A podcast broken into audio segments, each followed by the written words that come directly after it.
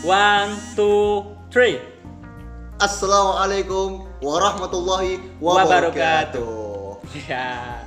Oke teman-teman semuanya, everybody guys, semoga sehat selalu di rumah, stay with home with dia. Stay at home.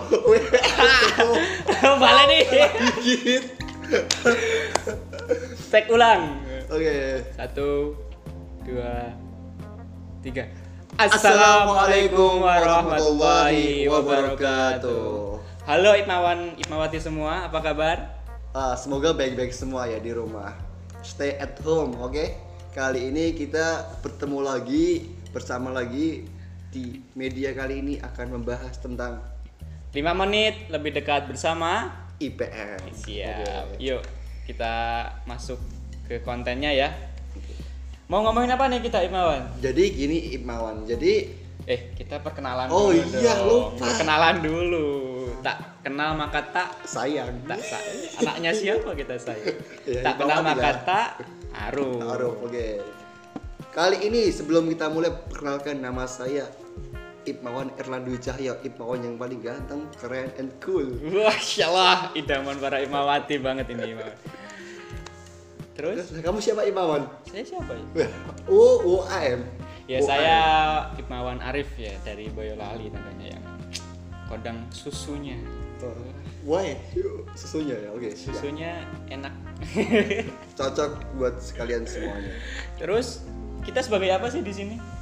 Ya, Nah ini Kak Erlan ini Ipmawan Erlan sebagai apa di Boyolali?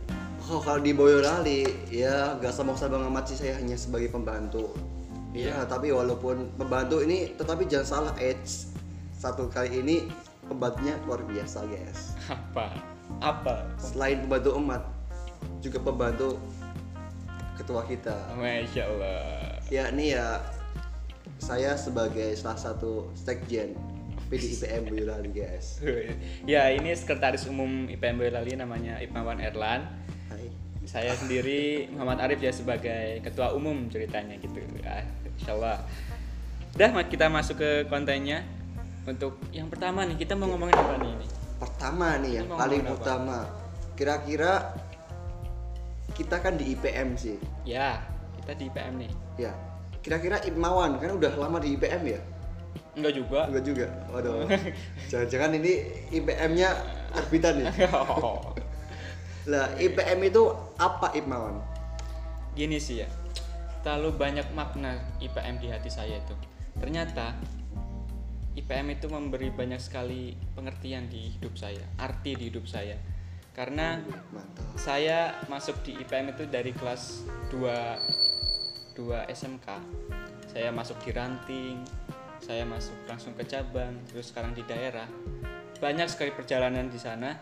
Di sana saya di IPM saya mendapat banyak ilmu, mendapat banyak teman dan lain-lain. Nah, singkatnya IPM bagi saya adalah keluarga. Hanya tidak hanya sekedar ikatan tapi sudah seperti keluarga di dalamnya. Kita ditempa bersama, kita berjuang bersama dan lain-lain di IPM. Kesimpulannya adalah IPM apa sih?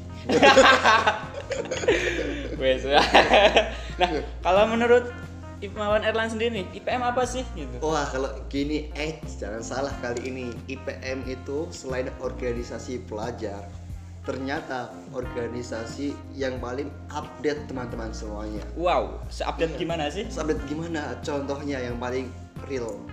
Lah kalau kita update tentang cinta-cintaan, IPM itu hadir update untuk mencintaimu. apa sih? Iya jujur gitu emang gitu. Jadi IPM itu hadir itu membawa cinta teman-teman semuanya. Jadi kita belum masuk kita gak tahu IPM itu apa. Kalau kita Iya. udah masuk, aku yakin deh kamu jatuh cinta sama IPM. Ya, berarti kita harus masuk biar kenal sama IPM gitu ya? Iya, jangan salah kita harus masuk dulu. Kalau kamu mau tanya-tanya, sini masuk dulu, ikut sama kami, gabung sama IPM. IPM, berarti intinya IPM itu menghasilkan cinta. Iya, jangan salah cinta dari IPM untuk kita semuanya, gitu. Nah, itu untuk yang pertama apa sih IPM? Banyak sekali ya kalau untuk mengungkapkan IPM itu apa sih? ya tak jadi cukup jadi kata-kata. wah jadi artikel ilmiah itu kalau kita pengertian kalau kita mengungkapkan IPM tak cukup kata-kata mengungkapkannya untuknya gitu Iya. itu ya IPM itu kalau secara kepanjangannya nih jangan-jangan nggak tahu kepanjangan IPM Weh, malu banget ini. Ikatan Pelajar Muhammadiyah itu ya teman-teman jadi kalau kata orang itu osisnya sekolah Muhammadiyah tapi sebenarnya lebih dari itu teman-teman mungkin nanti kita bahas di part selanjutnya Oke, itu. setuju kali. terus selanjutnya kita mau bahas cerita tentang IPM di Boyolali nih IPM di Boyolali kayak gimana sih kak gitu Iya. nah dari sekum dulu gimana Eh teman-teman, jadi kali ini kita akan bahas IPM di Boyolali. IPM di Boyolali ialah salah satu organisasi pelajar yang paling keren loh. Jangan salah. Wah, keren dong Iya. lihat Orangnya, Orangnya juga kayak keren-keren gini. gitu ya. Selain keren-keren ternyata IPM Boyolali tuh orang-orangnya sumpah. Apa ya buat kita tuh it feel. ada rasa di dalam Iya, kalau kamu ketemu sama Imawan Imawati, coba kangen kamu mesti kangen gitu. Apalagi COVID-19 ini yang menghampa ini. Jadi kita itu seakan-akan jauh, ingin rindu, Iya. tapi gak sampai-sampai. Uh, so sweet, sumpah. Nah, di IPM Boyolali sendiri kita ada beberapa ranting dan beberapa cabang. Cukup banyak sebenarnya IPM Boyolali itu dan besar saya kira. Ada 33 ranting. 33 ranting aktif di seluruh Boyolali. Terus ada berapa cabang? Eh, kali ini cabang kita ada 5 guys. 5 cabang aktif di Boyolali. Wow, Boyolali itu besar ternyata ya. What? Besar kali itu ternyata. Ada hampir per sekolah ada 3000 siswa. Iya tuh, Terus 3000. 3000 kali Tiga tiga. Waduh, Aduh, gak bisa hitung ini. Matematika nih. aduh aduh Matematika banyak banget ternyata jadi. teman-teman. IPM di Boyolali itu jadi mungkin kita nanti buat wilayah aja ya Iya. Wah jangan dimarahin Kak Uda nanti Ini di media. Ya Maaf untuk uh, PW, saya agak berniat untuk membuat wilayah sendiri.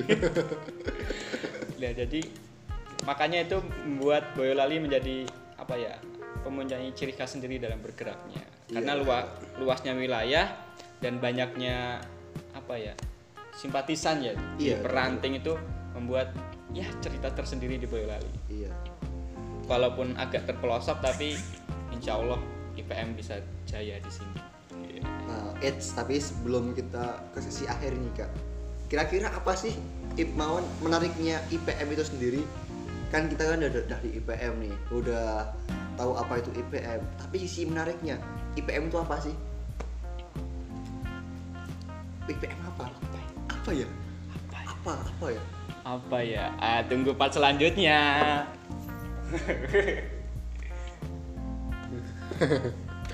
stop, stop, stop.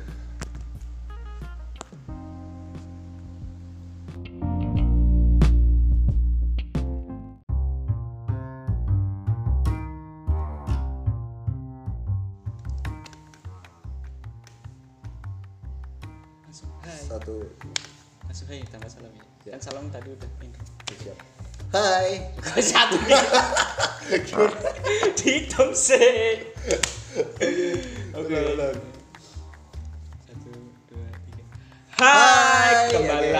Bersama kita teman-teman di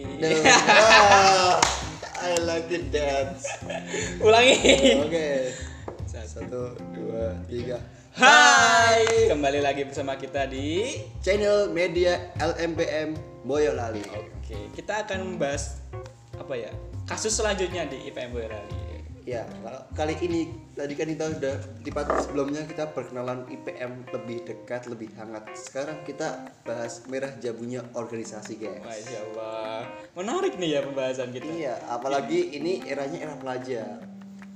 Ini nih biasanya yang diefekkan dari organisasi ada fana merah jambu di dalamnya. Iya. Asik sih. Iya, asik banget. eh, jangan salah, IPM ternyata itu nggak hanya organisasi laki-laki aja, ada Ipmawan, Ipmawati. Ipmawan itu untuk nama panggilan laki-laki, Ipmawati untuk yang perempuan Nah, yang itu. Masya Allah. Panggilan kesayangan kita ya. Iya, yang kita nanti nantikan nanti ya, nama Ipmawati. Masya Allah. Nih, kadang nih ya motivasi Ipmawan ya karena gara-gara ada Ipmawati yang cantik di dalamnya ayo ngaku pasti gitu kan Iya. Wih, canda. Aku lah, aku, malu. Ah, aku sih enggak sih aku enggak aku Gak aku salah. Gak salah ya, oke. Tapi jangan salah, Eits, kali ini kita ber-IPM itu ternyata motivasi selain bertemu dengan perempuan ada yang lain, guys. Apalagi teman-teman yang aku yakin sekarang di bergerak di bidang pelajar pasti nggak salah denger lagi apa itu kak? apa sih Cut, cut. cut lanjut apa apa Oke, jadi ya wes ulang, ulang, ulang. enggak lanjut aja Oke. lanjut Iya, jadi gini, untuk kali ini motivasi ber-IPM ya. ya Setelah lama kita mengenal IPM di part sebelumnya, kita kali ini akan membahas motivasi apa kita ber-IPM. Dari Bapak ini, Imawan gimana?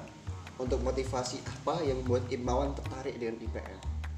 yang pertama yang jelas nyari temen Yes, itu untuk pastilah. menghilangkan gabut Iya. kita nyari temen di IPM terus yang kedua kita insya Allah mencari jodoh. ilmu Oh, iya, mencari iya. ilmu dulu Jadi jodoh kirain. taruh jodoh itu kan bonus ya nah ini nih yang menarik nanti kita bahas nih Iya, ini kali ini kita akan bahas kerah jabunya organisasi. Lah, lah, lah ini yang paling selesai teman-teman semuanya. Eh tapi kan ini kalau nggak salah Imawan di Iya. IPM ini ternyata ada dua unsur yang bergabung jadi satu, nah iya itu. Yaitu ada laki-laki dan perempuan yang disatukan dalam wadah Iya. ini. Nah akibatnya pasti akan ada fana merah jambu di dalamnya. Nah Iya, itu di sini iya. di sini bagaimana kita menyikapi hal seperti itu? Ya kita lagi kita kembalikan lagi ke dasar hidup kita yaitu Quran dan Sunnah teman-teman. Jadi di dalam berorganisasi tetap ada adab dan akhlak dalam di dalamnya. Iya, seperti itu ya? Iya gitu ya. Oke, bagus. jadi nggak pas ketemu seneng langsung jadian pacaran gitu. Wah nggak IPM banget deh gitu. banget nggak itu. IPM banget. Nah, dia harus gimana dalam menyikapi hal itu? Eh, kali ini ada caranya teman-teman semuanya. Di IPM selain organisasi ternyata ada aturan dasarnya. Yang mana hal ikhwal itu pun sudah diatur oleh IPM itu sendiri. Selain itu, gini teman-teman semuanya. Kalau kali ini kita membahas tentang perempuan, gimana sih caranya IPM itu bisa menjaga jarak ya? Tapi aku rasa tuh selama di IPM, aku belum pernah nemuin kasus ada orang pacaran. Itu gimana Imawan? ya kalau di Boyolali nggak ada ya nggak tahu di daerah lain Oh iya, iya, iya kamu kali kali ini ya. Nah karena kita apa ya kita itu ya berjuang bersama tanpa ada rasa gitu. ada dan tanda kutip rasa seperti itu ya rasa fana merah jambu kita tetap bisa berjuang bersama tanpa menyakiti. Nah, Iya. gitu teman. Kalau kita sudah menyimpan rasa mas- merasa apa ya itulah cinta monyet itulah katanya kita berjuang itu jadi nggak maksimal teman-teman. Nah itu disadari oleh teman-teman di Boyolali. Iya. nah kita ya tetaplah kita sebatas partner di organisasi atau bisa kakak adik di organisasi. Nah seperti itu contohnya mungkin nggak nggak pacaran sih kalau di IPM nikah teman-teman di IPM itu It's benar sekali kali ini. Bahkan gak hanya itu saja teman-teman semuanya, banyak sekali saking harmonisnya IPM serasa yang besar itu seperti kakak kita, yang kecil sebagai adik kita. nah seperti itu Jadi memang tidak ada rasa dua-duaan itu gak ada sih. nah. Nah, kalau ada mungkin akan berujung pada satu jalan, yaitu nikah ya. Wih, udah siap belum Imawan? aduh masih Berat ke- nih. masih kecil ini Masih lama ya. ya. Nah, banyak nih kasusnya yang menikah di IPM. Menikahnya di KUA ya. Di IPM. Menikahnya di KUA. Salah, salah, salah. Ketemunya di IPM. Iya. Seperti contoh ayahanda kita nih di pimpinan pusat. Pak Haidar Iya, Nasir sama Bu. Nurjana. Insya Allah Aktivis aktivis IPM. Sekarang menjadi ketua umum Muhammadiyah dan ketua umum pimpinan pusat Aisyah. Dulunya antara Ya ada cinta-cinta gitu di IPM Iya. ternyata. Tapi berujung pada sebuah jalan yang halal teman-teman semuanya. Nah, seperti itu teman-teman. Jadi, jadi sangat mohon dihindari ya panah merah jambu di organisasi karena Iya. akan berakibat fatal, berakibat fatal di organisasi Iya. seperti itu. Eits kali ini ada satu trik teman-teman semuanya. Kalau kamu ada rasa sama dia, pertama jangan ungkapkan. Kedua ungkapkan pada saatnya. Nah. Itu teman-teman. Semuanya. Jadi untuk kali ini mungkin akan kita bahas ke sesi berikutnya. Bagaimana sih untuk caranya mengatasi rasa-rasa kerajaan oke. Oke. Mungkin nanti kita bahas di kolom komentar aja ya. Iya. yang mau tanya silahkan. Gitu ya. Oke. Eh sebelum kita akhiri jangan lupa follow like and subscribe. Oke. Tetap di channel kita ya. PM Boyolali.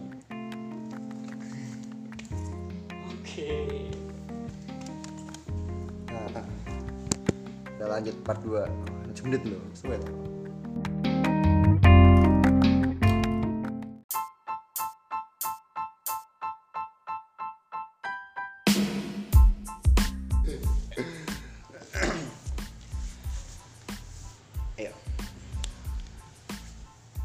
satu dua Ha. Why? Why? Kita bareng lagi dong. Satu, dua, tiga. Hai. Hai, kembali lagi bersama kita. Kita masuk ke part selanjutnya ya teman-teman. Tadi kita sudah bahas fana merah jambu dan Iya. terus fana apalagi fana main dunia ini fana lah pokoknya. Ya, emang ada, nggak ada, nggak ada yang mana itu Nah, namanya surga. kita sekarang masuk ke pembahasan yang serius nih teman-teman. Di Boyolali sendiri kita mengangkat tagline gerakan kita itu literasi humanis. Apa sih literasi humanis itu? Kenapa kita angkat? Terus aplikasinya di Boyolali seperti apa? Nah, kita studi kasus kenapa kita angkat tagline seperti ini gitu. Eh, eits, tapi jangan salah dulu teman-teman semuanya. Jangan-jangan kita nggak tahu apa itu literasi, apa itu humanis. Karena itu kita akan bahas dulu apa arti literasi dan Nah. apa arti humanis. Jadi teman Ibmawan, jadi apa sih arti literasi sendiri dan humanis? Nah, untuk literasi mungkin teman-teman pelajar udah nggak asing ya sama gerakan literasi yaitu gerakan ya menulis, membaca, terus ya yang berkaitan dengan itu teman-teman. Jadi yang kita gerakan itu kita membudayakan literasi di Boyolali. Karena kita lihat rendahnya budaya literasi di Indonesia itu ya sangat rendah teman-teman. Kalau ada 100% orang yang minat baca itu baru satu persen, bayangkan. Dikit banget ternyata ya. Itu baru yang minat, belum yang baca. Yang baca Yang baca berapa berapa? persen? 0,0 berarti ya. Uh, Nah, sangat kurang banget ini harus banyak bacanya langsung. Nah, jadi ya itu yang perlu kita, kita tingkatkan di pelajar Boyolali. Dengan membaca kita bisa meningkatkan budaya kritis kita, bisa meningkatkan apa wawasan kita dan lain seperti itu. Itu sih literasi. Kalau menurut Imawan nih literasi apa aja? Eh, kalau menurut aku literasi itu budaya mengasah diri kita untuk senantiasa membaca dan menulis. Teman-teman tahu nggak salah satu jargon Pak Soekarno jas merah jangan melupakan sejarah kalau teman-teman ingin diingat jadi gini Ya, eh kalau kamu pengen diingat nih Imawan Imawati jangan hanya ada rasa di hatinya tapi rasa itu di sebuah lembaran buku itu dikenang untuknya Weh. karena pekerjaan abadi itu adalah menulis teman-teman. iya Menulisan itu sampai berabad-abad terabadikan. Iya. Nah, tinggal Wal- kita mau iya. membacanya atau enggak gitu. ya salah satu unggulannya sih Imawan menulis itu walaupun dia sudah tiada karyanya selalu dikenang oleh orang banyak Seperti itu teman-teman. Makanya itu kita ingin memunculkan budaya literasi di Boyolali seperti itu. Nah, selanjutnya nih, humanis. Apa sih humanis itu? lah kali ini kita akan bahas seputar humanis Nah, kan yang salah satu tagline kita kan literasi humanis kenapa sih nggak literasi berdikari lagi gitu kan duluan kita pernah mengangkat literasi berdikari ya tapi sekarang kita membuat tagline kita untuk literasi humanis literasi humanis itu apa ya Bawan? nah, kita bahas humanis nih. Kadang umat Islam atau ya yang agak deles sih. Ah, ah, saya, saya ulangi. Ya, kadang kita agak sensitif membahas humanis karena arahnya selalu ke kiri arah ke sosialis dan lain-lain. Nah, kita ini kita bungkus dengan humanis dari sudut pandang Islam seperti itu teman-teman. Nah, kenapa kita kaitkan dengan literasi? Karena kalau kita sudah membaca, menulis, kadang kita itu enggan bermasyarakat, enggan memanusiakan manusia yang lain. Kita sudah merasa pintar, kita sudah merasa memiliki banyak ilmu, kita lupa dengan masyarakat yang lain seperti itu. Nah, ini yang kita angkat gerakan humanis, memanusiakan manusia itu sendiri. Ini yang kita lupa teman-teman. Masyarakat desa para pedagang jalanan dan lain itu butuh kaum kaum terpelajar kalau kita maca- membaca buku membaca buku banyak membaca Iya, itu. sekolah tinggi tapi tidak kembali ke masyarakat lebih baik pendidikan itu tidak kita Tembo. tempuh sekalian gitu Iya. Nah, itu teman rasa sosial kita kita tekankan di Boyolali gitu. Itu sih literasi humanis sendiri. Jadi membudayakan literasi untuk terwujudnya pelajar yang humanis Gitu ya. seperti itu. Enggak untuk mewujudkan pelajar yang pintar, pandai, menjadi Iya. profesor atau nanti bisa naik ke bulan dan lain. Tapi yang penting kita menjadi seseorang yang memanusiakan manusia. Itu yang penting. Eh, jangan salah teman-teman semuanya. Kali ini ternyata dalam tagline kita itu mengangkat sebuah nilai hikmah yang sangat besar. Kenapa kita mengangkat literasi humanis? Karena gini teman-teman semua. Coba kita bayangkan ya. Semua pelajar pintar tapi nggak punya akhlak, nggak punya adab. Kira-kira negara akan jadi makmur, adil atau sebaliknya? Hancur. Iya itu. Nah. Jadi emang IP- IPM ini berharap dengan literasi humanis ini mengangkat sebuah pemimpin-pemimpin yang mana dia berjiwa sosial, Nah. berjiwa religius dan dia bisa memasyarakat dengan masyarakat umum. Siap. Sejalan dengan tagline-nya PW IPM Jawa Tengah juga literasi berkeadaban gitu. Iya. Di mana kita mendahulukan adab sebelum ilmu. Ilmu ya itu. Itu teman-teman. Ingat jangan lupa. Oke ya. Ingat ya baca buku nih, baca buku nggak cuma dipajang kayak gini. Iya. Baca bukumu, ah, itu salah satu tagline di Upin Ipin ya. Kita banyak belajar dari Upin Ipin. Iya, agak apa-apa Nah, lah. itu teman-teman untuk literasi humanis sendiri seperti itu. Banyak pertanyaan karena uh bahasanya terlalu berat. Ternyata simpel kan pengertian Iya. dari literasi humanis sendiri. Dan insya Allah kita terapkan. Bentuk penerapannya seperti apa teman-teman? Kita lihat di PM Boyolali sekarang memilih perpustakaan, perpustakaan Iya. terbuka untuk umum. Iya. Bahkan eh jangan salah kalau kamu pengen online PLP LMPM Boyolali siap Ya. membantu kamu. Nah, ada ya ada banyak e-book ya karena sekarang Iya. zamannya e-book kita memiliki beberapa ratus e-book Iya. yang disimpan di lembaga media. Nah, yaitu bentuk aplikasi di PM Boyolali. Iya. Seperti itu. Setelah itu kita akan bahas Ibmawan. Tujuannya literasi humanis tadi kan sudah dipaparkan sebegitu luar biasa. Lah, sekarang tujuan IPM Boyolali dalam me- ya oke kita akan Cut. oke nah, apa? ya mungkin setelah kita membahas literasi humanis teman-teman nanti bisa bertanya-tanya sih bagaimana cara mengaplikasikannya? Bagaimana Nah, iya. cara teman-teman itu bisa mempelajari lebih lanjut? Kalau yang belum tahu iya. terapkan jangan lupa. Kalau pengen tahu komen follow add satu lagi. Add subscribe. Udah Gayanya udah kayak youtuber ya gitu iya. Ya. jangan salah Oh, gini-gini. Bagus, bagus, bagus ya. kita Ini cawan Semoga menjadi apa ya? Ya menjadi bahan buat teman-teman cabang dan Iya. ranting untuk bergerak seperti itu. Ingat kita ha- harus pintar tapi juga harus bermasyarakat seperti itu ya. manjada wajada siapa yang bersungguh-sungguh pasti dia bisa Ya. sungguh-sungguh No. teman-teman Ah, lagi. Oke, satu dua tiga. Manjada wajada. Siapa yang bersungguh pasti dia akan berhasil. Ingat tagline IPM juga. Nun Wal kolami wa mayas Turun. Nun demi pena dan segala yang dituliskannya seperti itu. Ini dari tagline IPM aja sudah terlihat bahwa IPM itu apa ya sangat menjunjung tinggi budaya literasi seperti Iya. itu. Seperti logo ini, ini kan membentuk sebuah pena. Apa sih?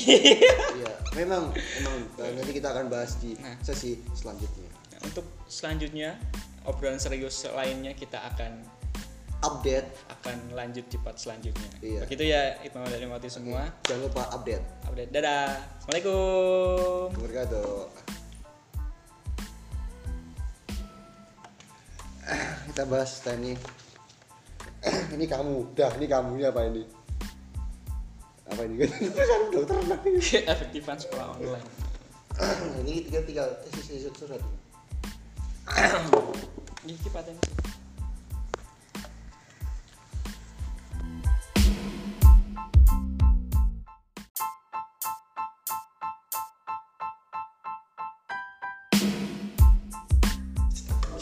Oke. Satu, dua, tiga. Hai, ulangi. Satu kurang kompak ini. Oke, satu, Satu, dua, tiga. Hai, kembali lagi bersama kita. Channel LMPM Media Boyolali. Oke. Di sini kita akan melanjutkan pembahasan seputar pelajar di Boyolali. Iya. Kemarin kita sudah membahas literasi humanis, walaupun cukup singkat, cuma lima menit, insya Allah Iya. mewakili karena lama-lama nanti jadi bosan ya teman-teman. Iya. Kita lebih baik sedikit-sedikit tapi jadi sayang gitu Iya. aja. Kamu aja itu. Nah, kemarin kita membahas literasi humanis. Sekarang kita kaitkan dengan keadaan sekarang nih, dengan adanya COVID-19, adanya pandemi yang makin lama ini membuat kita semakin jenuh ya teman-teman. ya. Iya. Dan yang paling terasa oleh pelajar adalah sekolah online atau sekolah daring. Gimana sih efektif nggak sih sekolah daring ini menurut teman-teman gitu? Nah, nanti kita akan sedikit ulik ya, akan kita bahas sedikit. Menurut kamu nih? Edge teman-teman untuk online emang sumpah. Untuk pelajar nggak semua kan punya gadget ya gadget ya. Apalagi handphonenya mungkin ada yang Nokia jadul gitu ada nggak ya ya Ada sih. ya. ada sih. Emang Boyolali kan ada pelosok-pelosok juga sehingga semuanya kota jadi memang nggak mungkin kan aplikasi ini. Bahkan dari segi kesiapan aku rasa ini belum siap karena pemerintah juga mendadak sekali menginstruksikan bahwa semua sistem pendidikan daring bahkan eh satu kali teman-teman semuanya ternyata efek dari sekolah daring. Memang kita itu dipaksa untuk maju dalam teknologi tetapi kita tidak bisa memahami ilmu itu sendiri. Contohnya gitu teman-teman semuanya. Kita udah dipaksa nih beli ya dipaksa ya ya diwajibkan lah. Kalau paksa kata-katanya sakit itu ya diwajibkan untuk beli ya punya harus punya handphone kuota unlimited. Dan yang kedua kita harus absen online buat tugas online apa-apa online. Tapi satu kali ini yang agak membuat saya itu terharu dan kecewa sama daring. Ya memang sih ini salah satu kewajib ya ke- kemajuan di eh, Imawan Imawati. Tetapi aku rasa efek daring ini banyak sekali pelajar khususnya Boyolali banyak kan nggak paham bahkan tanyain apa itu arti dari biologi itu pasti tanya itu pelajaran kamu gitu Nah, tanya gitu ya iya. Jadi banyak sekali ya kelemahan-kelemahan yang dari sekolah daring ini. Contoh nih saya aja di pelosok itu nggak ada sinyal kalau nggak ada Iya, nggak itu ya. keluar rumah. Kasian, ya. Kasian saya. Nah, ya saya kira ya kurang efektif ini. Bagaimana sekolah ini menjadi semua pindah ke HP yang pindah cuma segini. iya Harusnya kita berangkat sekolah sekarang cuma di depan layar HP yang cuma Kecil paling ya? 4 inch gitu kan. Nah, ini menjadi apa ya? Menjadi budaya baru yang sulit diterima oleh pelajar-pelajar. Walaupun bagus ini kemajuan teknologi, tapi ya untuk penyesuaiannya ini dirasa terlalu cepat gitu loh. Perubahannya terlalu cepat nggak sih gitu? Dari sekolah senang-senang, terus tahu-tahu besok libur langsung sekolah online semua langsung Iya, berubah. itu. Ini ini terlalu cepat. Jadi ya Perlu ini menjadi kesiapan. perlu kesiapan lebih panjang mungkin Iya. perlu penyesuaian juga sih teman-teman karena di sini kita lihat nih efeknya nih guru menjadi apa ya menjadi sadar bahwa guru nggak yang awalnya gaptek sekarang menjadi tahu teknologi, teknologi. Wajib tahu sekarang terus dituntut ya. orang tua yang dulu nggak tahu anaknya belajar atau enggak sekarang menjadi tahu wah anaknya belajar di rumah. Iya. ini ini semua serba baru teman-teman. Jadi Iya, dari betul. pelajar sendiri jelas ini perlu banyak penyesuaian gitu. Jadi bagaimana teman-teman pelajar di Boyolali khususnya? Bisa menyesuaikan ya? untuk menyesuaikan diri gitu. Loh Iya. saya sendiri ya sedang menyesuaikan teman-teman kadang mau update tugas itu harus keluar rumah nyari tempat yang Sinyal tinggi gitu ya. nyari sinyal gitu kasihan kali tuh ya Nah mungkin ini perlu ada apa ya, perhatian buat pemerintah juga. Apalagi kata Kemendikbud sekolah itu sampai akhir tahun katanya wih online coba. akhir tahun lama kali ini ya Nah, berarti semester depan kita masih online gitu kan bisa jadi itu aduh aduh semoga pandemi ini segera berakhir lah teman-teman karena efeknya sangat besar apalagi terhadap Iya. Dunia pelajar seperti itu. Ya gak hanya pelajar ternyata mahasiswa pun merasakannya juga ya. Mahasiswa ya jelas mahasiswa. Iya. Udah tugas banyak nggak tahu yang Iya. di omongin apa gitu iya, ya. itu ya. Pusing banget tuh pasti ya. Pelajar aja kan sekarang kata-katanya si UN nya semuanya 100% lulus ya. Iya. Selamat buat yang lulus. Wah. Pelajar BRI selamat yang lulus kemarin. Selamat selamat katanya sih lulus jalur virus ya. Iya. Kasihan banget tapi saya saya kira enggak lah emang pelajar BRI emang layak lulus ya. Lulus ya Layak lulus. emang UN nya jangan salah Edge nilainya bagus-bagus semua guys karena Ya. apa? Memang belajar dari belajar juga ya itu has masa tiga tahun sekolah cuma ditentukan UN kan enggak iya. enggak nggak imbang. logis lah. Nggak logis itu. Apaan itu pemerintah ya? Kita kan jadi kritis gini ya? Iya. Eh, iya udah. oh iya apa ya? Nanti ada sesi sendiri buat kritis ya. Iya. Tapi setelah kita tahu wabah ini, efek daring ini, ya solusi Imawan. Sekarang solusi kita sebagai pelajar, bagaimana sih mengantisipasi agar kita dalam daring online kita paham? Sekali lagi minat kita sih minat dalam minat dalam belajar kita ditingkatkan karena kadang saya sendiri nih saya rasakan wah kalau udah di rumah ya udah Free ya? ya free merasa Free, free libur fun. padahal padahal kita tuh nggak libur ya kita Iya, itu sekolah, di sekolah. rumah nah Iya. nah itu lagi kita minat minat sekolah kita minat belajar kita kita tingkatkan Iya. seperti itu Jangan lupa di rumah stay at home. Jadi jangan keluar keluar. mentang-mentang libur jangan main Iya, nanti minggu depan malah ke tempat wisata gitu ya. Masya Itu Allah ya. tolol. aduh masyarakat Indonesia itu Aduh, kuning-kuning semua, sumpah. Diliburkan bukan karena libur karena covid, eh malah pada malah pada piknik Piknik. gitu. enggak Boyolali nggak ada orang Gak ada ya, santuy. Boyali aman, Boyolali aman ya tertib. Dan satu lagi taat. Iya. Itu sih kalau menurut saya untuk sekolah daring ya. Apalagi nih mau mau kita bahas nih. Ya, untuk berikutnya teman-teman semuanya, ini kan kita kan semuanya serba daring ya, serba online. Jangan lupa ya, apabila ada kolom pertanyaan, komentar, dan nggak tahu tentang pelajaran, satu jawaban untuk teman-teman semuanya. Komen, like, and subscribe di channel LMPN akan menanggapi kalian semua. Oke, masya Allah. Bagus bagus. Kita tampung ya pertanyaan di bawah Iya, di kolom komentar. iya. Nanti tanya saja situasinya. Kita stay at home with kamu. Nah, With you, gimana ya. sih? Ya kita maksimalkan media teman-teman. Iya. Seperti seperti sekarang ini nih karena kita nggak bisa bertemu nih. Biasanya kita kan roadshow terus nih Iya. per kecamatan, ke sekolah gitu kan ya. Sekarang nggak Iya. bisa nih. bahkan bisa keluar daerah ya bisa ke Klaten, Sragen, Wonogiri Nah. bahkan nggak jarang ya kita keluar ke wilayah lain ke Banyumas, ke Tegal tapi efek lockdown itu aduh aku sumpah aku feel di rumah ngapain coba pengen buat rasanya itu main-main lagi biasanya kan sampai jauh-jauh sampai nggak ikut lomba itu malu-malu ini Nah, iya itu sih. Jadi kita harus mengadaptasi teman-teman dengan Iya. di rumah aja itu kita harus ngapain. Banyak nih nanti apa ya output dari hasil di rumah aja nih. Ada yang game namatin berapa game, Wih, ada yang ini. namatin apa film berapa film, namatin dra- drama Korea berapa drakor gitu kan ya. Wih. Terus ada juga yang hafal berapa jus di rumah, terus nah ini bagus nih salah ini salah terus ada yang hafal berapa khat, khatam berapa kali nah, terus habis berapa buku dibaca. Nah Iya. ini pilihan teman-teman untuk hasil output dari di rumah aja ini ngapain aja? Atau fokus rebahan? Enggak juga kan? Tinggal Iya. teman-teman pilih nih pilih pilihan yang tadi saya bilang tadi mau yang mana? Tentunya harus yang bermanfaat untuk kamu sendiri dan untuk umat seperti itu Eh satu lagi teman-teman semuanya. Ini ya khusus yang kelas 3 ya kelas 3 SMA khususnya. Udah lulus nih kelas tiga? Iya, kalau mau kuliah atau mau lanjut ke mana, mau masih bingung ya mau ke mana ya? Ke UMS, UNS, UGM, IAIN atau dan lain-lain. dan lain-lain lah. Jangan jangan sampai ketinggalan informasi. Kalau pengen jalur beasiswa, salah satu kuinya komentar di bawah sini.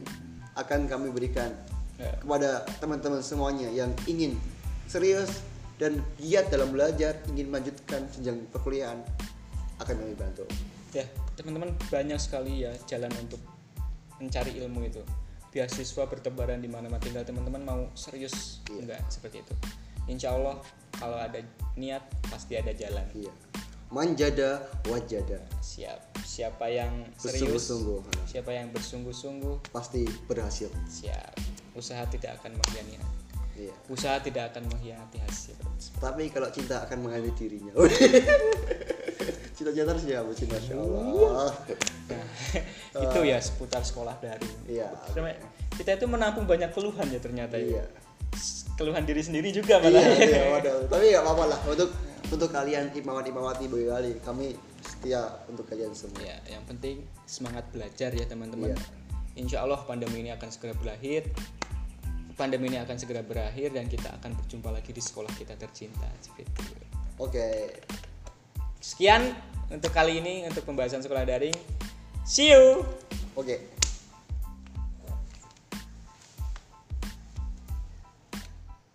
yang 10 menit, berikutnya guys. bro 10 menit Gak apa-apa, nanti keluar. Ini ngobrol-ngobrol, ngobrol-ngobrolan. Yang berikutnya apa? Kamu ada.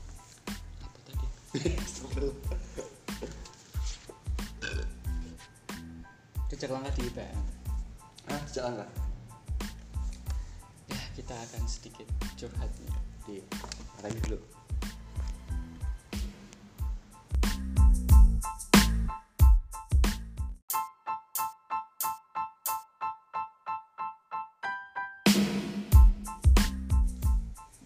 Satu, dua, tiga.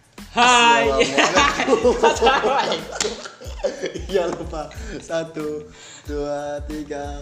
Hai, kembali Oke. lagi bersama kita di pembahasan yang selanjutnya yang tentu akan lebih menarik. Di channel media IPM LMPM Boyolali. Oke, kita akan bahas apa nih? Kali ini kita akan membahas Imawan jejak-jejak kita ber-IPM.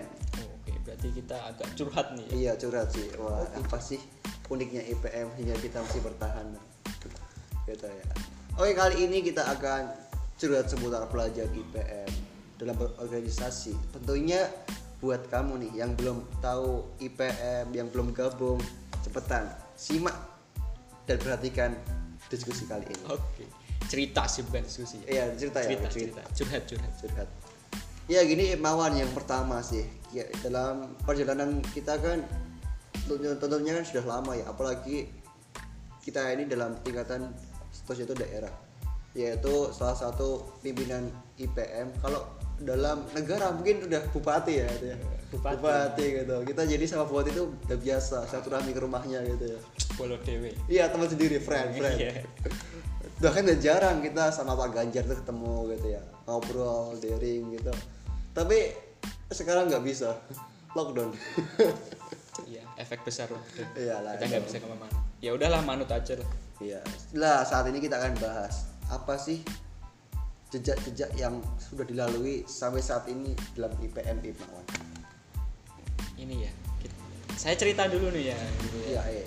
Kan di awal kayaknya saya udah pernah bilang saya masuk IPM itu gara-gara saya sekolah di Muhammadiyah gitu kan. Iya. SMP saya itu SMP negeri SMP negeri 1 Sambi halo kalau ada alumni di sana terus saya masuk ke SMK Muhammadiyah satu Boyolali sebenarnya dulu itu saya ma- mau masuk ke SMK negeri Kenapa nggak masuk? nah Kenapa nggak masuk ini? gini di SMK negeri itu saya mengambil jurusan akuntansi masya Allah Wih, keren kali. cita-citanya jadi seorang akuntan gitu kan ya Iya, Nah. iya. dan ternyata mau masuk itu biayanya sangat besar teman-teman nah dengan keterbelakangan ekonomi saya yang mungkin belum cukup kuat. Jadi saya memutuskan untuk mencari sekolah yang lebih apa ya ringan di dari segi ekonomi. Gitu. nah dari sini saya mengenal sekolah Muhammadiyah. Wah ternyata sekolah Muhammadiyah itu benar-benar ingin mencerdaskan bangsa teman-teman. Jadi apa ya semua murid semua siswa yang mau daftar diterima. Uh, jadi menunjuk menunjukkan bahwa Muhammadiyah itu benar-benar ingin mencerdaskan kehidupan bangsa gitu loh begitu teman-teman terus saya masuk di SMK Muhammadiyah 1 Boyolali alhamdulillah langsung keterima dan saya mengambil jurusan teknik komputer jaringan terus kelas 2 eh kelas 1 kan ada ya perkenalan IPM ya masih masih sangat asing dengan IPM itu karena dulu saya aktif di di OSIS dan PMR di sekolah negeri. Nah, mulai saya belajar nih masalah IPM. Waktu itu ada penyelenggaraan acara daerah, acara daerah di sekolah saya yaitu APEM, Ajang Ketangkasan Belajar Muhammadiyah yang pertama di Bo- di SMK Muhammadiyah 1 Boyolali. Nah, di situlah saya mulai kenal IPM lebih dalam. Ternyata oh IPM juga kegiatannya seperti ini, beda dengan organisasi pelajar yang lain gitu. Terus lanjut saya menjadi pimpinan ranting waktu itu kelas 2 saya menjadi ketua ranting. Terus ya udah berjalannya waktu saya mulai belajar masalah IPM, belajar ADART dan lain dan barulah kelas 2 saya mengikuti Taruna, Taruna Melati 2. Langsung Taruna Melati 2 nih karena dulu saya di cabang saya belum ada Taruna Melati 1. Terus daerah menyelenggarakan TM2 saya ikut.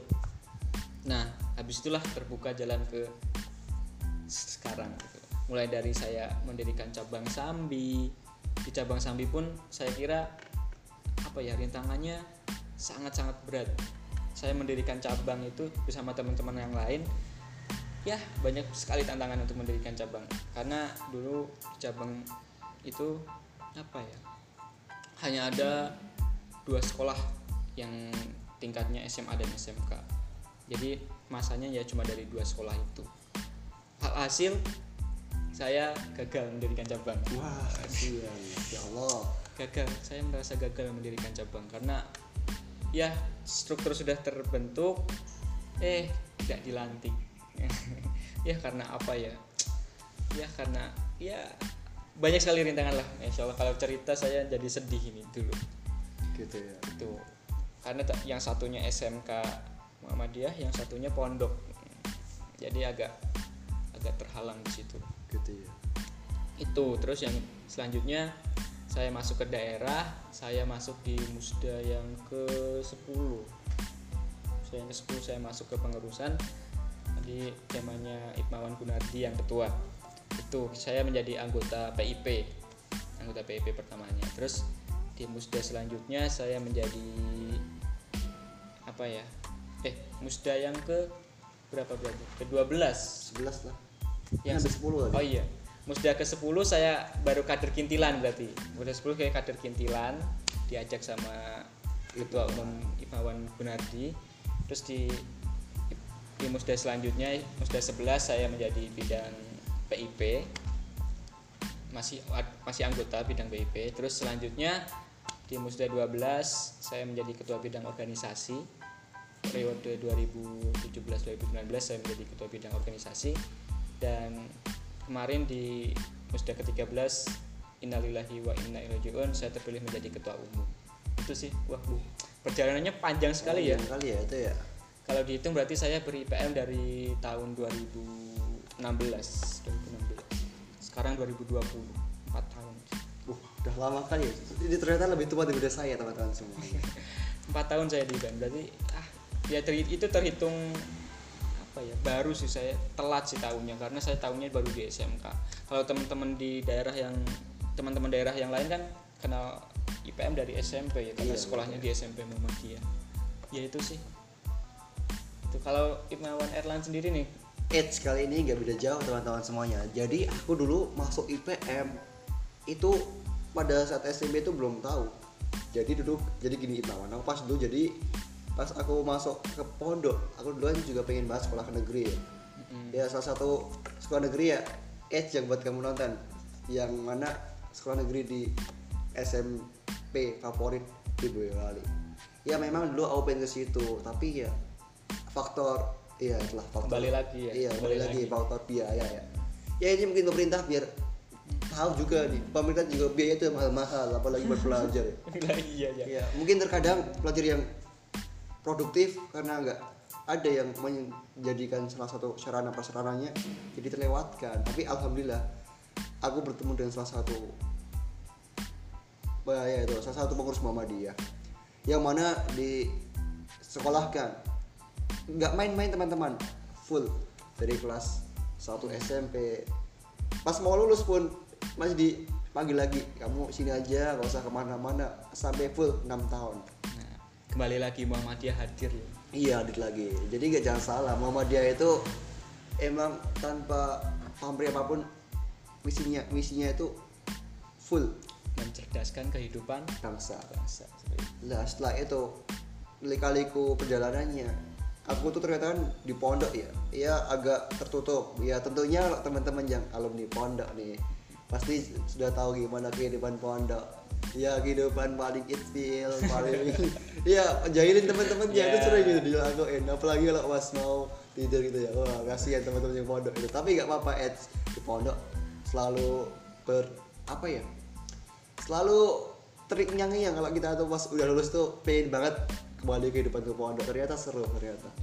Ya terus kisahnya ber IPM gimana? Iya dari awalnya itu kelas 2 SMA yang mana pada saat itu sudah ada open the Windows yang mana pondokku ternyata pondok modern teman-teman semuanya. Jangan salah. Hmm, Eh, siap, siap. setelah itu pas kelas 2 udah terbuka jadi kita boleh ikut organisasi-organisasi boleh boleh boleh. Tapi kalau SMA di luar belum boleh. Tapi setahu aku nih kali ini sudah ada perbedaan perubahan peraturan yang mana sekarang sejak SMP sudah diperbolehkan jadi kan pondok kan beda ya dengan yang lain lah pas kelas 2 ini aku kan langsung ikut TM2 nggak tahu apa-apa di wakil sekolah ayo kamu ikut kamu ikut saya nggak tahu Time 2 nya di pondok juga Iya di pondok juga, ada wakili pondok. Jadi aku sebagai yang paling dituakan ya, karena pada Tua. saat itu tua iya, kan mukanya tua Tapi- tapi muda nih, tua. cool. ya. Jadi pada saat itu memang ya, jadi ya selaku di pondok itu ada namanya organisasi kesandrian. Ya ketuanya itu dulu aku, jadi sombong amat. ngeri ya organisasi kesandrian deh ya jadi pondok setelah itu kan disuruh maju kamu mewakili ya ya udah panggilannya sana itu kak gitu ya kak, kak kamu mewakili untuk acara IPM daerah Boyolali Taruna Melati 2 itu apa Tat? ikuti aja nanti aktif ya ikut dengan senang hati karena tentunya anak pondok ini senang banget sama libur gitu ya. Libur tiga hari suruh ikut kegiatan dibiayain udah makan gratis apa gratis. Mana orang yang gak mau ya betul mau mau ya. Nah, setelah itu ikut. Lah di situlah ketemu. Yang kalau nggak salah itu yang mengisi nggak main-main teman-teman teman-teman dari PW ya fasilitatornya dari PW ya PW namanya Mas siapa ya aku lupa aku Mas Didi oh ya Mas Didi ada sama yang perempuan tuh siapa namanya ah, lupa aku kalau Iya itu. Iya itu pertama yang menarik aku itu di situ pas Taruna Mati dua. Ternyata pembawaannya ber IPM mengenal IPM lebih dekat dan lebih dalam. Tentunya sangatlah menyenangkan dan membuat aku terinspirasi. Lah pada saat selesai TM 2 eh aku udah di mod deh kayaknya Iya. ah ya kayak gini lah kan faktor oh ya jadi faktor umur gitu, jadi lupa gitu. Iya, saya Kan- sendiri jadi jadi master of training di TM-nya dia. Iya. Sombong amat ya. Sombong amat tuh. Tapi gini teman-teman semuanya, setelah itu kan ada sebuah usaha yang mana di pondok kan memang belum ada organisasi formal di sekolah IPM. Setelah itu pada saat angkatan aku dibentuklah organisasi pelajar Muhammadiyah. Pada saat itu pertama kali pendirinya itu namanya Ibmawan Delpian yang mana beliau senior kita tapi setelah itu turun lagi ke bawah ada namanya Ibmawan Rifai seangkatan sama kamu ya Enggak, yang Enggak seangkatan sama aku Delvian. oh kebalik ya jadi ya. jadi bawahnya Ibmawan Delpian itu ada namanya Ibmawan Rifai setelah itu turunlah ke angkatanku kelas 2 SMA namanya saat itu ketuanya itu Ibmawan oh iya Priyono tapi dia di tengah perjalanan mengundurkan diri.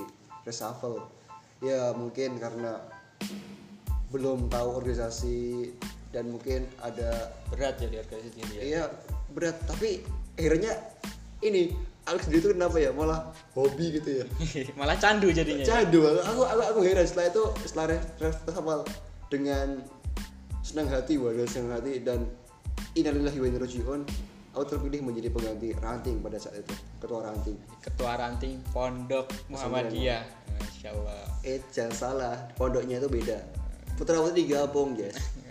Jadi walaupun digabung ya jangan salah. Ya kita selaku iman iman itu jaga jarak lah jaga hati lah jangan jagalah hati. Wah. Berarti berarti hitungannya pimpinan ranting istimewa ya IPM di pondok kamu itu iya istimewa Seboyolali iya. Baru ada satu pondok itu. Ya pondoknya cuma satu iya. Masalahnya mana lagi ya nah, ya Iya. Tuh, terus bisa ke daerah nih gimana ceritanya? Ya, bisa ke daerah. Itu berawal dari namanya portasi. Jadi ada salah satu Ipmawati alumni pondok yang udah hitungannya udah lulus. Dia itu ngajak ngajak aja ngajak ngajak ayo ikut aja ikut. Siapa? Siapa ya Ipmawan Sari itu. Oh Ipmawati Masya Allah. Ipmawati Sari ya, ya walaupun pertama itu agak grogi amat Ipmawati kan cantik. Astagfirullah. Kita dia ajak aja ayo udah udah ikut aja ah. Ikut. Salah, salah, satunya itu pendorongnya tuh salah satu Ustadz Goya tuh pendamping Ustadz Sahid namanya. Itu mendampingi aku ayo kak ikut IPM ada juga kepala sekolah kita jangan, jangan lu- lupa yaitu Ustadz Aris Munandar. Yang mana beliau itu sangat respect sekali sangat suka sekali ada kader kader Muhammadiyah yang berorganisasi. Lah pada saat itu kan nggak ada motor nggak ada transportasi barulah. Dari pondok itu diam-diam aku ke rumah pimpinannya kan jauh. Dari pondok ke ko- kota kan jauh. Nah itu aku bilang gini gini gini gini. Setelah berlalu ternyata di support dari pondok dikasih kendaraan it jangan lupa kasih sagu guys. Udah jarang ya orang pondok bisa keluar itu tapi Iya. dengan ikut IPM ternyata Bisa keluar. malah terfasilitasi keluar iya iya Wah. Wah, bagus sih ya. Lah setelah itu barulah ya pertama kan nggak tahu apa itu IPM setelah belumnya gimana. Setelah itu diajak rapat-rapat. Mulai candu itu mulai merasa merasuk ke dalam hatiku. Berarti tetap awalnya kintilan dulu ya? Iya. Diajak Ya, diajak diajak, diajak, diajak itu setelah lama-lama pada saat musda ke 11 ya itu ya? 12 atau 13 11 dua ya 11 12 12, iya zaman. 12 ya musda 12 tuh aku ikut jadi anggota salah satu bidang KDI kajian dakwah Islam. Ya itu masih polos. Bapak itu masih ikut-ikut aja gitu. Lah setelah beralih usia kan ya di pondok dijadikan selalu moderator materi itu. Jadi harus upgrade terus upgrade update update update gitu. Jadi semakin hari ya walaupun di pondok terbatas fasilitas ternyata kita bisa meng uh, impor dari luar. Contohnya apa? Ilmu pengetahuan dari kegiatan-kegiatan portasi kegiatan turba. Nah saat itu alhasil pada saat musda 2013 ya? 2013 ke-13 ya iya bu udah ke-13 itu eh, udah begitu paham tentang IPM selain paham jangan salah teman-temannya banyak ternyata.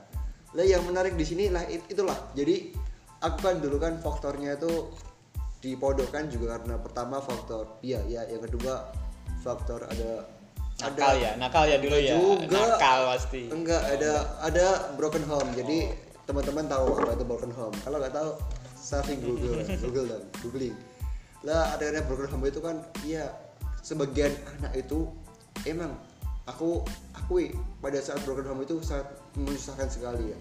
Kita butuh perhatian butuh teman untuk saling ngobrol update. Eh pada saat itu IPM menampung memberikan sebuah tempat lah. Di sinilah berawal aku tuh sekalian IPM lah setelah lama di IPM periode 12 itu sebagai anggota bidang lama-lama itu jadi enjoy gitu ya selasa itu kita di IPM itu sama kakak adik itu udah kayak akrab gitu. Walaupun nggak ada ikatan kan diikatkan dalam satu ikatan yaitu ikatan eh, saudara antara sesama muslim. Enggak saudara kakak tapi saudara SK iya. Apa itu? Iya surat keputusan. Oh itu ya iya SK itu ya. Kita di SK kan jadi kita wajib menjaga satu sama lain. Jadi nggak boleh baperin. Tapi kalau baper boleh tapi kalau baper nggak tahu jawab dia nggak boleh berarti apa ya dari anggota KDI jadi sekum gitu ya Iya, iya. Pertamanya itu aku kaget. Aku, eh, aku kan masih masih apa ya maba gitu ya. baru masuk maba itu kan aku kan baru aja lulus lulus tahun itu kan aku pas pas baru saja lulus SMA. Itu kan kuliah. Setelah kuliah itu juga lika-likunya juga tak jauh dari IPM juga teman-teman semuanya. Lah setelah lulus itu Iya, karena dituakan lagi. Kayak kayak kali ini kita dituakan lagi juga loh. Udah padahal masih muda, masih imut ya. imut ya. ya gitu ya panjang sekali ya ceritanya Iya, Ya. panjang banget. Setelah itu karena dituakan, itu dari PW langsung gitu dari pimpinan wilayah IPM itu kita manggil tiga orang itu yang paling tua gitu. jadi ngomong gitu enggak tahu boleh toh ya itu boleh ya oh jadi gini ya ya itulah ya dan itulah. jadi ternyata panjang sekali ya cerita Panjang. kita untuk sampai ke tahap sekarang ini gitu teman-teman mulai dari apa kintilan Iya. terus jadi berperan di dalamnya terus sekarang menjadi pimpinan Iya. Itu. anti baperan Nah, Ya, gitu. kita boleh berperan tapi jangan Baperan. Gitu ya. Seperti itu teman-teman nah ini menjadi motivasi buat teman-teman silakan saling berperan Iya. berlomba-lomba dalam kebaikan yang tentunya Iya. teman-teman bisa aktif di rantingnya dimaksimalkan. Seperti tadi ya Iya. dimaksimalkan rantingnya terus nanti naik ke cabang silahkan maksimalkan cabangnya sebisa mungkin. Baru langsung kita nanti ke daerah. Kalau bisa silahkan sampai ke pimpinan pusat teman-teman. Iya. Itu selesaikan tahap pengkaderan teman-teman di IPM seperti itu. Gitu ya. Iya gitu aja. Pembahasan kita masalah IPM ternyata panjang banget panjang ya. banget kalau ngomongin IPM itu karena ya kita hidup di dalamnya masalahnya gitu Iya, ya. iya. kita dari awal yang menampung kita teman curhat teman Iya. berjuang ada di IPM teman-teman It's guys jangan lupa kalau kamu pengen banget kenal dengan IPM, pengen merasakan lika-liku percintaan organisasi dengan IPM. Gak usah malu-malu kalau pengen tahu, pengen ikut. Kalau ini yang khusus pelajar ya, dari umur berapa kak? Dari umur SMP itu berapa tahun sih Ya sekitar eh, 12-13an gitu. Iya 12 dari 13. 12 sampai 24 Bisa ikut IPM. Caranya mudah kalau kamu di luar sekolah Muhammadiyah, cukup kamu komentar di bawah ini, kasih nomor, akan kami hubungi. atau DM ke akun IPM seperti itu ya Oke. siap apalagi Salam dari kita mungkin Siapa lagi iya apalagi untuk selanjutnya jangan lupa subscribe, comment, and like in channel. oke ya itu ya kita pembahasan IPM see you Bye bye. Rampung. 5 sesi om, 5 sesi.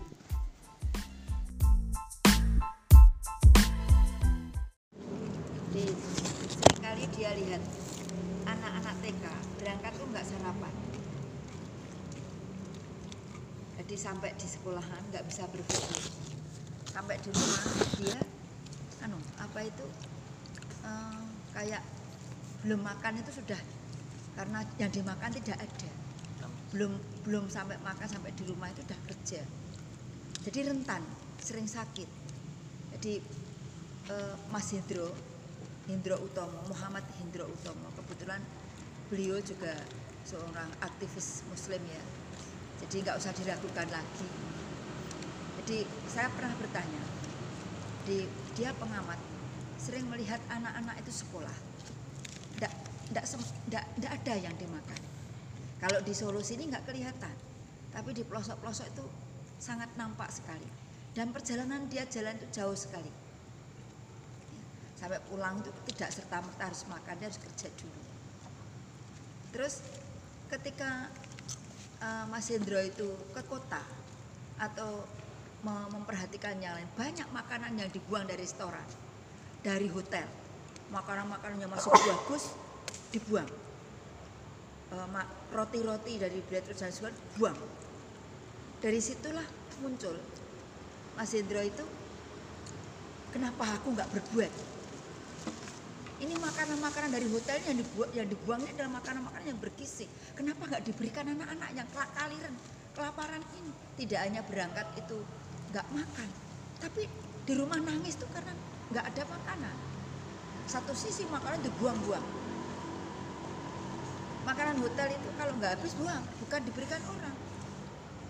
Mau makan babi. Terus roti-roti yang yang bagus-bagus itu nggak laku sehari buang dia minta orang nggak boleh. Maka beliau punya rumus penemu rumus dia. Kalau aku ber- apa, apa itu kalau saya akan berkecimpung di dunia pangan bagaimana caranya? Supaya anak-anak yang di pelosok-pelosok itu bisa makan walaupun itu mungkin hanya separuh. Maksudnya itu eh, makanan second. Apa mungkin sisa sisa. Eh, coro corone si coro kasarane sisa. Atau second apa mungkin. Heeh, tapi kadang-kadang nggak. Kadang-kadang kita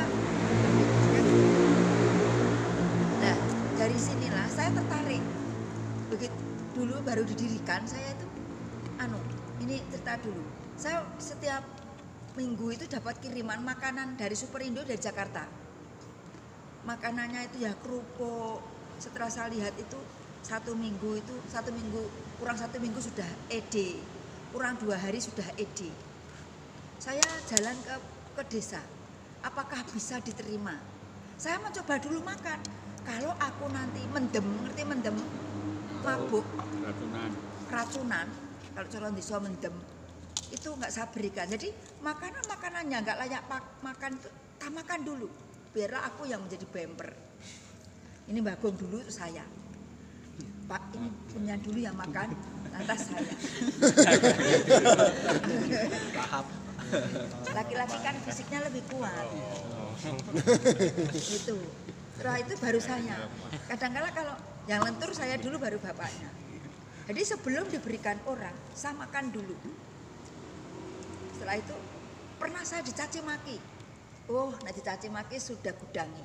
Saya sudah istilahnya sudah Hafal. sudah anu Hatam. heeh. alumni Bal, bal. saya ora kebal. Alumni. Nyang. lulus. Nyak wis wis kok wis nyak expired Eh, bukan espayat bukan tapi espayat enggak pas itu. Anu, apa itu? Saya mau membara makanan foi belum masuk itu ditolak. Anu bu ini anu nggak bisa karena nanti anak-anak kan keracunan. Padahal itu di desa. Miskin. Makanannya itu kalau makanan Superindo itu kan makanan bagus. Jadi kalau Superindo itu hari ini expired ED masih ada waktu luang satu bulan. Masih ada tenggang waktu satu bulan. Yang bukan kerupuk. Ya. jadi susu itu sudah ED satu minggu ya pak kalau udah minggu. Ah, susunya mahal sudah ED tak minum. Aku mendem keracunan enggak ya? Pagi tak minum siang tak minum sore tak minum. Oh enggak saya enggak keracunan. Saya yakin enggak keracunan. Saya berangkat saya kirimkan ke desa. Saya tulis. Enggak beracun saya gitu. Karena terus agak kalau enggak kalau gitu ayamku bagong namanya ayam tuh na- ayamku sudah 17 tahun tuh masih hidup namanya bagong 15 tahun sama 13 tahun. Iya, masih sampai buta yang yang yang kiri buta Tuan Saleh. Tajinya sampai segini panjangnya. Pak. wakilnya sampai sanging Tajinya. Iya. jalu Jadi kalau saya mau pergi, Bagong aku pergi ya, dia sudah anu, sudah beken ya, udah ngerti baunya keringat, keringat kita di keluarga. Jadi Bagong ini dimakan dulu, engkau mati pernah saya gitu. Saya gitu. saya anu, saya pergi ke desa Jawa Timur. Saya turunkan barang ini. Bukai satu persatu. Setelah itu saya cek lewat telepon, ada yang dibawa ke rumah sakit enggak? Enggak ada, kapan ke sini lagi? Oh, berarti selamat. Alhamdulillah. Oh, perjalanan ini tidak semudah apa yang dibayangkan. Dicaci maki, ditelepon diancam, akan dilaporkan. Ke nanti pakai apa arti dilaporkan ini? Alah di Sukoharjo, saya mau dilaporkan ke mau di Weru itu mau dilaporkan saya. Silakan saya dilaporkan nggak apa-apa. Saya akan berbicara. Lah kalau yang di Colomadu sini saya diloke kalau terima makanan-makanan kayak gini untuk apa? Tidak dengan baku dengan anakku di sini banyak sekarang dia WA saya ini masih ibu kapan ke sini membawa foi saya meneteskan air mata kalau seandainya aku tuh marah, dia tidak akan mencari aku lagi. Saya gini, saya minta maaf satu saat aku ke sini akan bawa yang baik. Saya dengan air mata saya, saya, saya tarik barang saya. Saya tarik gini saya, saya masukkan lagi. Sampai di rumah saya potongi, saya kemas, saya goreng. Saya goreng, tak rasakan lagi, oh enak. Tak kemasi bagus, tuh, laku lagi.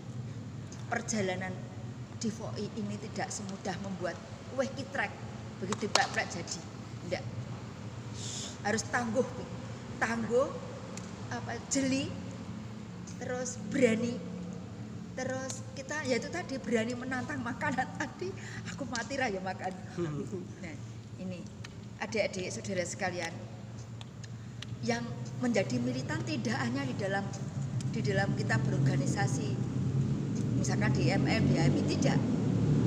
Di pangan ini lebih berarti kita lebih berarti. Karena apa orang butuh? Kalau kamu lihat di sini nggak kentara kalau kita sudah aduh res sedih.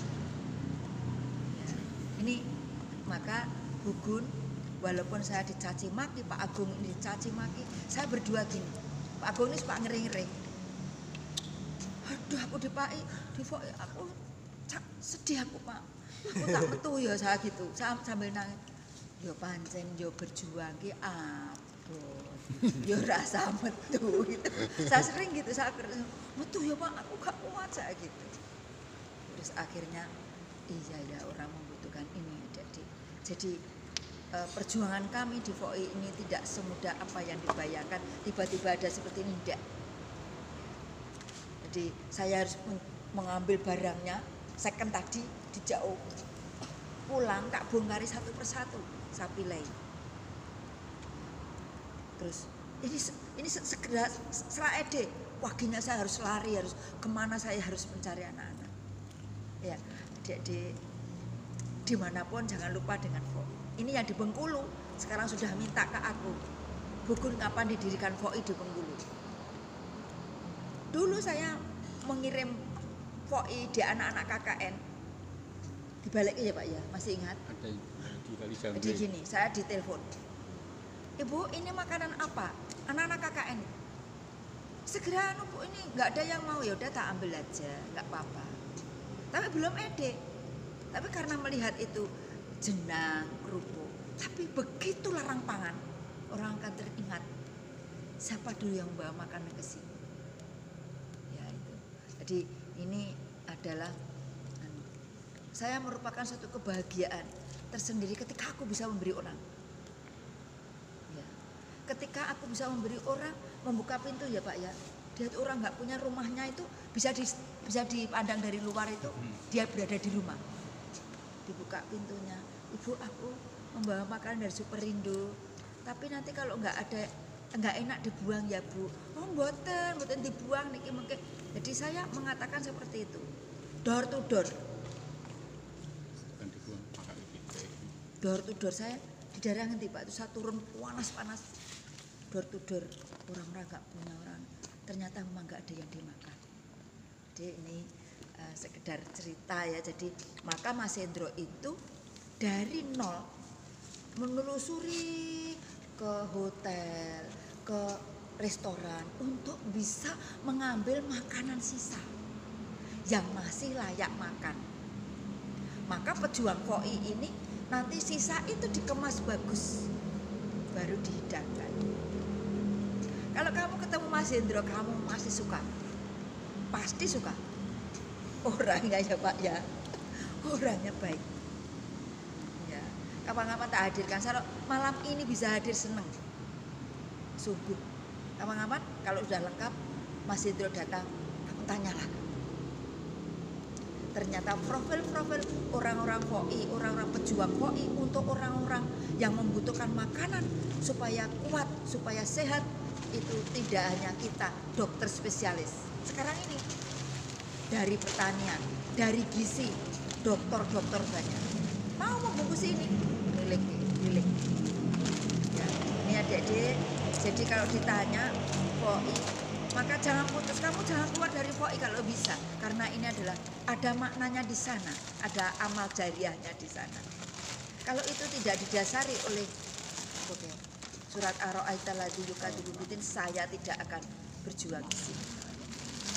Atas kalau tidak didasari dengan surat atau bampa satu saya tidak akan jihad di sini infiru bifafatnya masih kurang bisa bisa bisa bila jadi memang orang itu harus punya dasar perjuangan itu.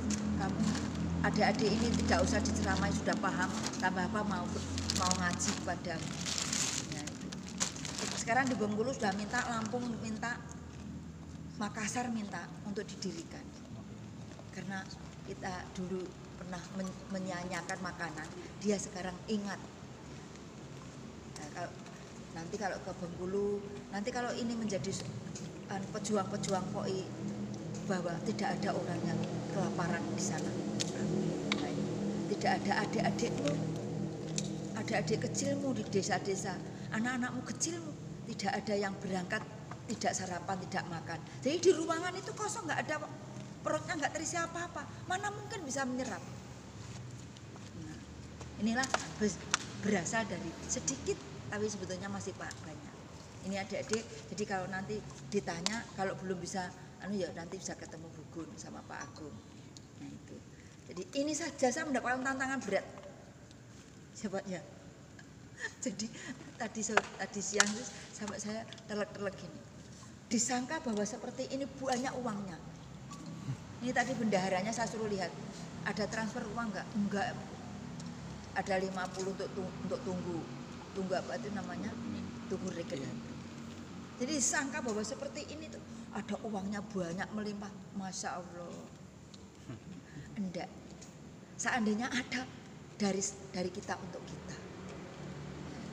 Jadi alhamdulillah selama saya berjuang di FOI ini Allah tidak pernah mengasapkan rezeki kita. Selalu ditambah terus. Tambah terus tambah terus tambah terus.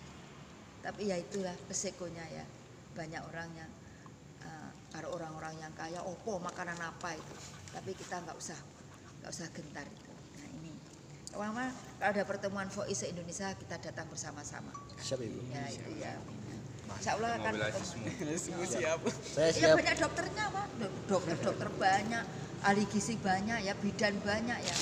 Ini putranya Pak Agung ini dokter juga di FOI. Besok insya Allah ketemu ya, ya Pak ya. Hadir di sini tuh.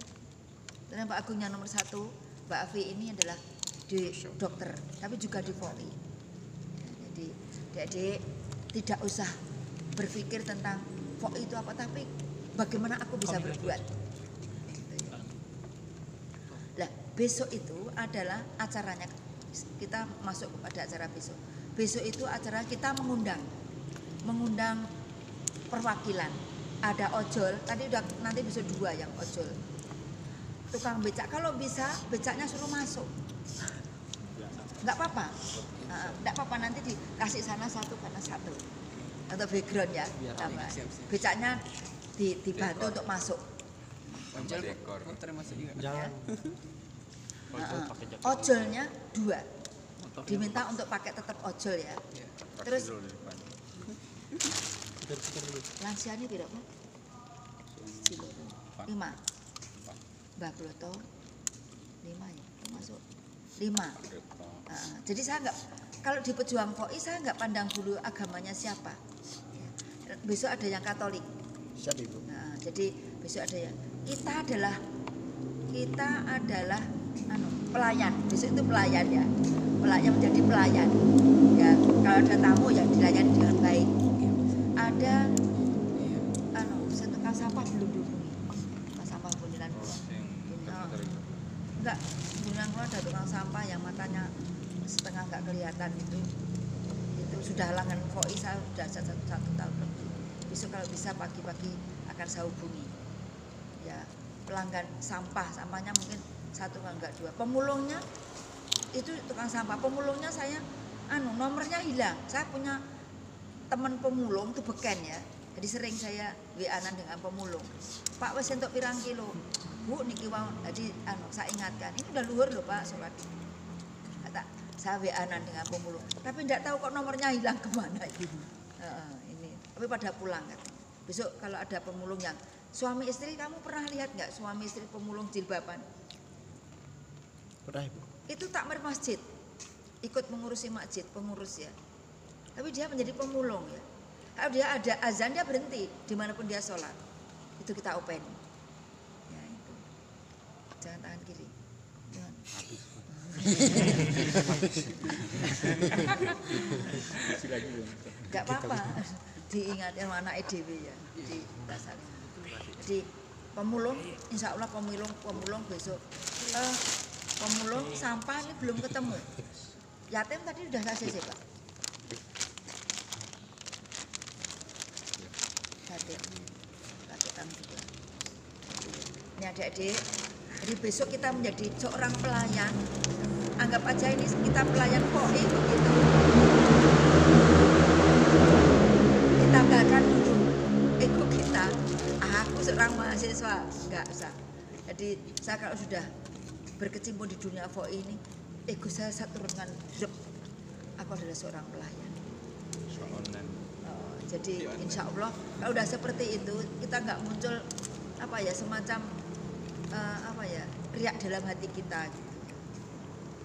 jadi jangankan dulu se- sekarang saja permasalahan ini yaitu tadi kembali dianggap bahwa ini adalah oh kalau ada seperti ini oh uangnya mesti banyak. Oh uangnya banyak ya Allah uang banyak tak deh. Ya cuma nanti kemarin sudah tak sampaikan dapat satu juta delapan ratus nanti akan saya laporkan supaya kita transparan ya terus dapat lagi dari Wonogiri untuk beli kaos. Ya. Untuk beli kaos supaya kita ada kaos besok ya. Cuma adikatnya apa Pak? emblem sing gaduh-gaduh. Kokatnya lupa tadi belum.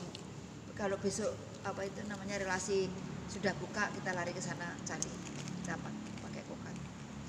Buku saja. gimana bukanya jam berapa sembilan. oh ya tidak apa ada di situ. Itu ada adik eh, apa itu besok puasa. Jadi yang hadir ini nanti dibawai breadlet. Breadlet jadi susu eh, apa itu roti sama bingkisan. Syukur kalau nanti mal, pagi saya bisa noto foi dari Jogja. Jadi foi ini ada yang dari Jogja. Dari Superindo itu dari Jogja. Ada roti ada susu tapi sudah peok-peok tapi masih bagus masih bisa diminum. Karena ada ada cacatnya ya peok ada apa namanya ketatap ada yang lecet gitu tapi masih enak. Nah, nanti kalau saya bisa bisa noto ya nggak capek ya. Saya toto nanti subuh. Nah itu adik-adik eh, mari kita di pejuang poi ini kita gemblengkan. Nanti insya Allah tidak berhenti di sini nanti misalkan dua minggu yang akan datang siapa yang akan mengedarkan ini ke mana? Ya ini sudah urut nanti ya. Siapa mungkin satu kali datang itu bisa tiga orang yang bisa mengedarkan. Mungkin hanya 10 pack tapi bisa diedarkan. Ya itu ini ini ngambil di di kantornya di tempat saya. Ya, kalau di Jogja itu kontrak kantor itu setahun 15 juta. Saya nggak usah kontrak nggak usah dipakai aja saya kalau dikontrakkan ya setahun 10 juta saya tapi nggak saya kontrakkan untuk VOI nah itu ya. Jadi nanti untuk yang akan datang bisa urut. Eh, mungkin minggu ini siapa yang mau memberikan ke ke masyarakat? Siapa lagi yang mau memberikan ke masyarakat? Nanti urut. jadi ada semacam kegiatan seperti itu. Ya begitu. Besok kita hadir jam berapa mas? Mas ketua? Jam 8 kita hadir. Lantas jangan lupa besok pagi bisa pinjam taplak ya. Taplak ke satpam. Tutup meja. Dari dari mana Wah, enak Pak. abang tapi mau oh merah ya lambangnya IMM kan? Oh ya. Udah banyak jadi ini yang kurang tukang sampah Di pabrik dan konfirmasi. Nah, di Papua lu anu tanggung jawabnya. Jatim tanggung jawabnya Pak Agung. Nanti saya ngopiak-ngopiak yang tukang sampah sama pemulung. Atau mungkin ada yang kenalan pemulung? Itu merah Bu, yang baju biru nih. Kenal. Yang kenalan pemulung. Ya, yang biasa nongkrong bareng dulu. Lah, pemulung itu kalau ketemu saya jagongan dulu loh. Sehari itu dapat berapa? Tanya. "Eh, Sehari penghasilannya berapa? Kalau beruntung 200. Kalau tidak beruntung 50 sehari. Oh, Mantap itu ya. Oh.